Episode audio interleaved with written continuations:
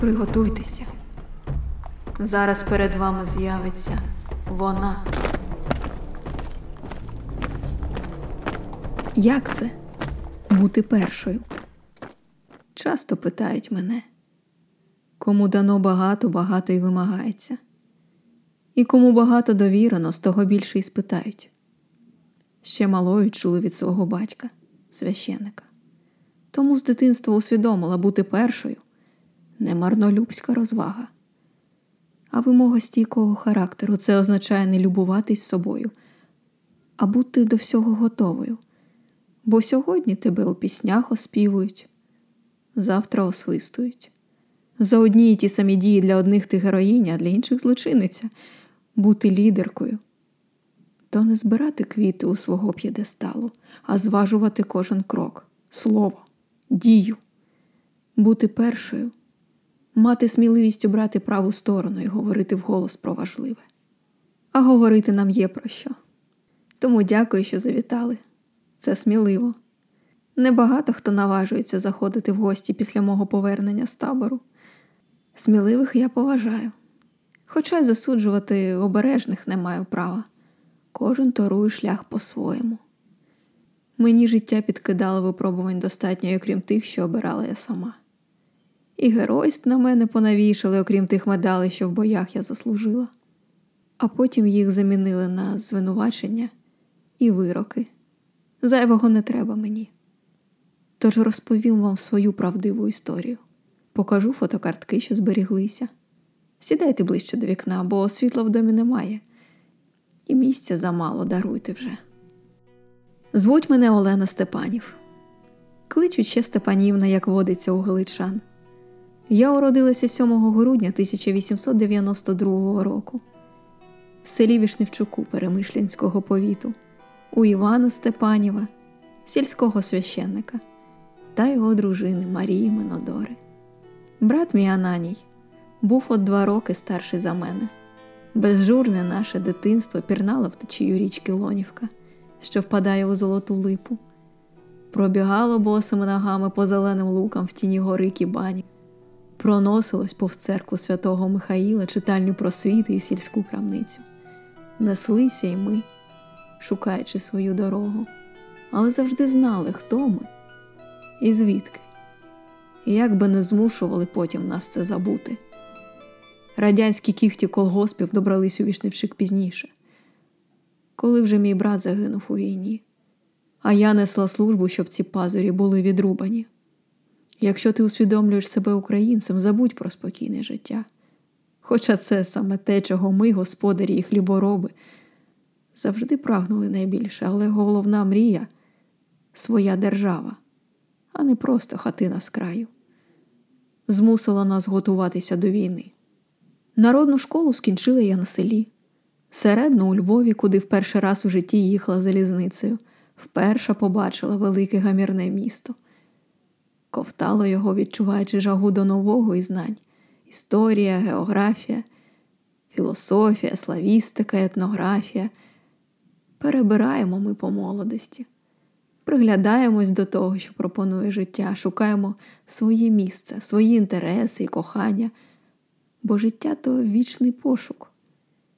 У двадцять я приміряла, як намиста його дари, у вигляді освіти й науки, шукаючи найбільш мені підходящі і вчасно зрозуміла. Держава тримається на людях, які заради неї тримають в руках зброю, а нація народжується з готовності за неї вмирати. І відчуваючи цю готовність, я вступила до спортивно-патріотичного об'єднання Сокіл, а потім і в пласт. І розуміючи, що природа нагородила мене лідерськими якостями, а разом із тим і великою відповідальністю, я залучала до громадської діяльності дівчат і знайшла своє місце на чолі жіночої чоти. Розумієте, багато хто з молоді хотів бути поза цими тривожними військовими настроями і цікавився більше танцями і мені хотілося кричати їм Панове, отямтеся, у відповідь на гарматні постріли недоречно вальсувати.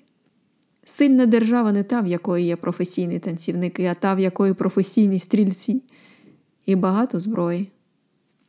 Балканська війна дала зрозуміти, що війна велика, в якій і нам доведеться брати участь. Нависла над нами хмарою, і коли вибухне гроза, варто розглядати її як шанс. Треба згуртуватись у військову одиницю для боротьби за українську державу по стороні Австрії проти Росії, бо немає більшого зла для нас, аніж Росія. А що як не буде війни, Олено? Питали мене. Я відповідала: тоді й будемо танцювати, може, навіть на моєму весіллі. З нареченим Романом Дашкевичем я познайомилась на одному із студентських зібрань. Лідерка, спортсменка, анархістка.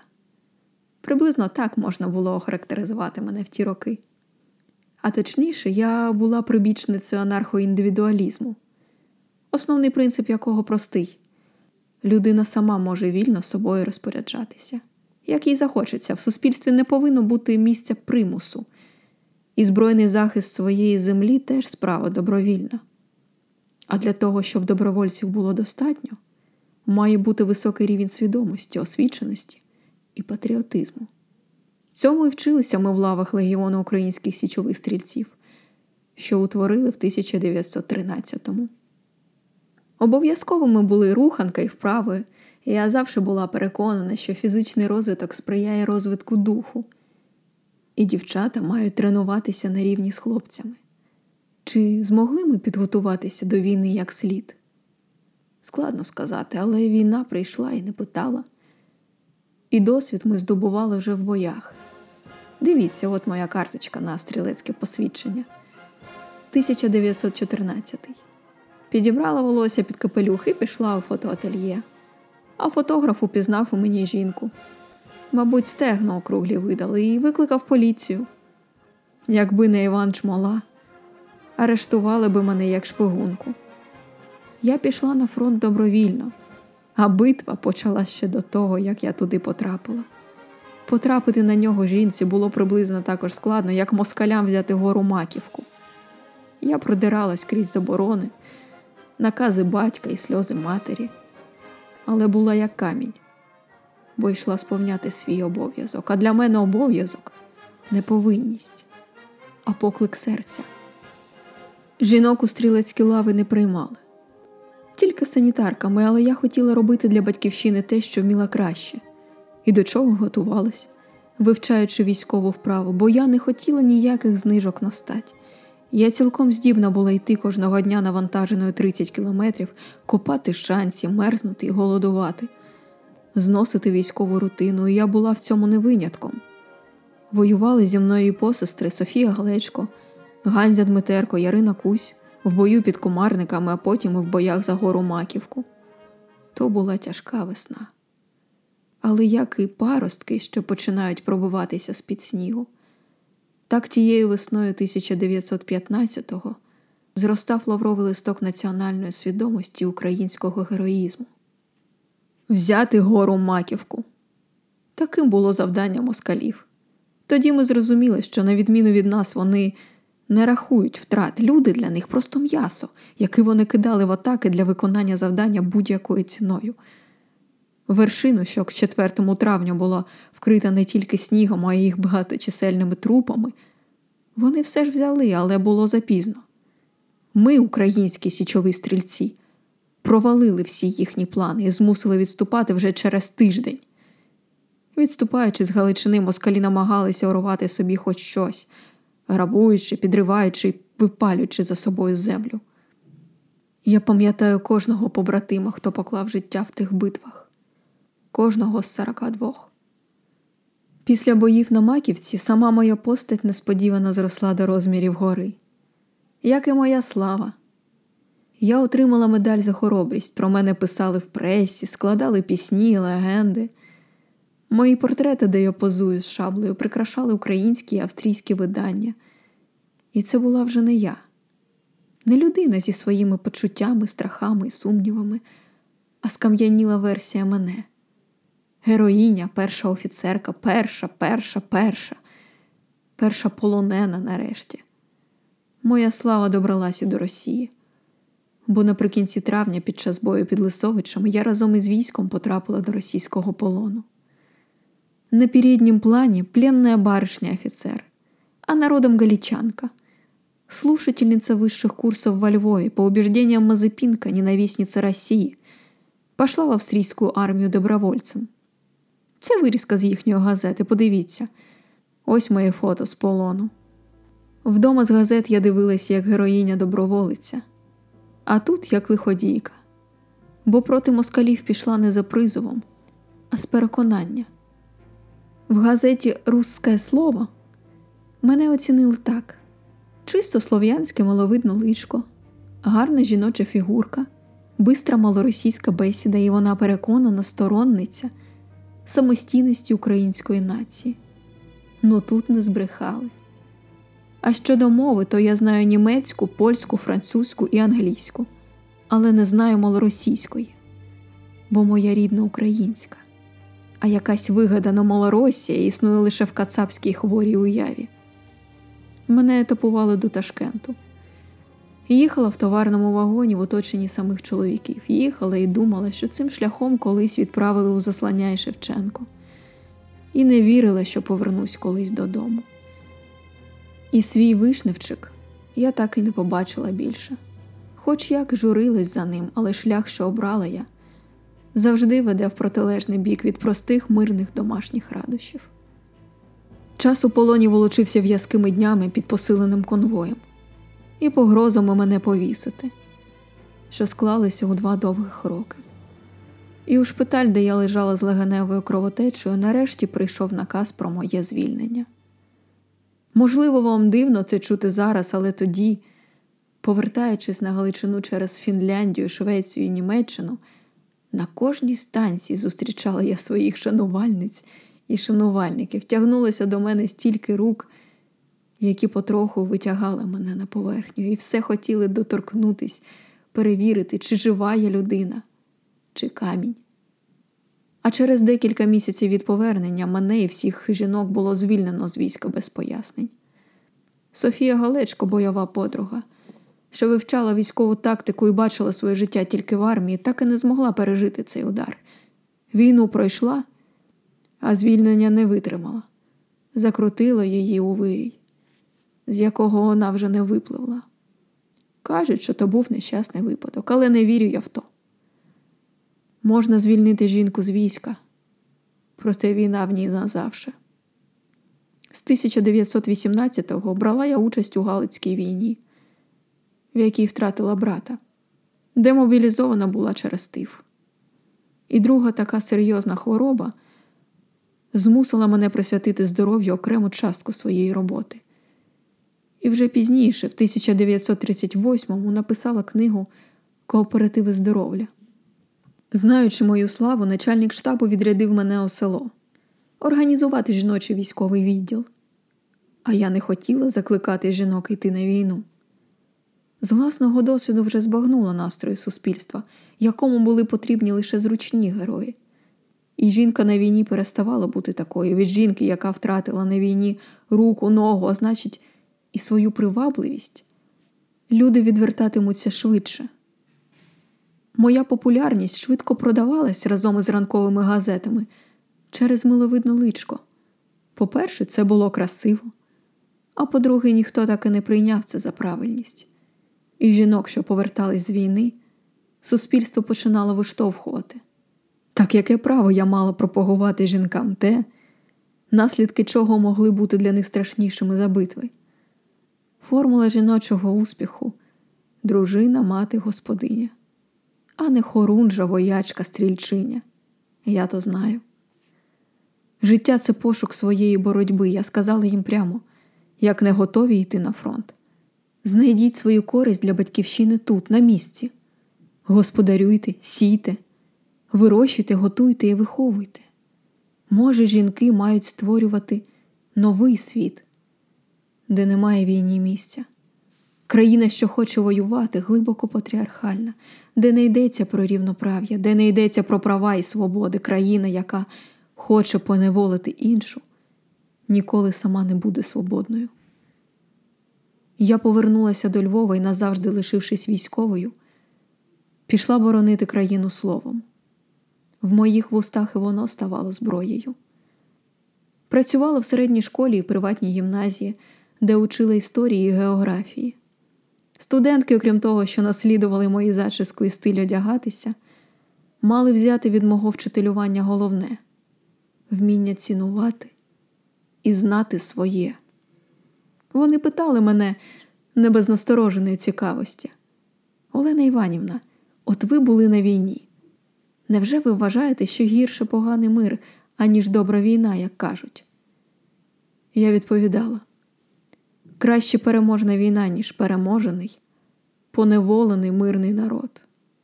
Запам'ятайте, війна то є велике горе, але війна є і криваве вікно можливостей. Після нашої поразки я згадувала часи війни як часи надії на визволення. Приміряючи на себе звичайне життя, я отримала диплом доктора філософії і хотіла присвятити себе освіті.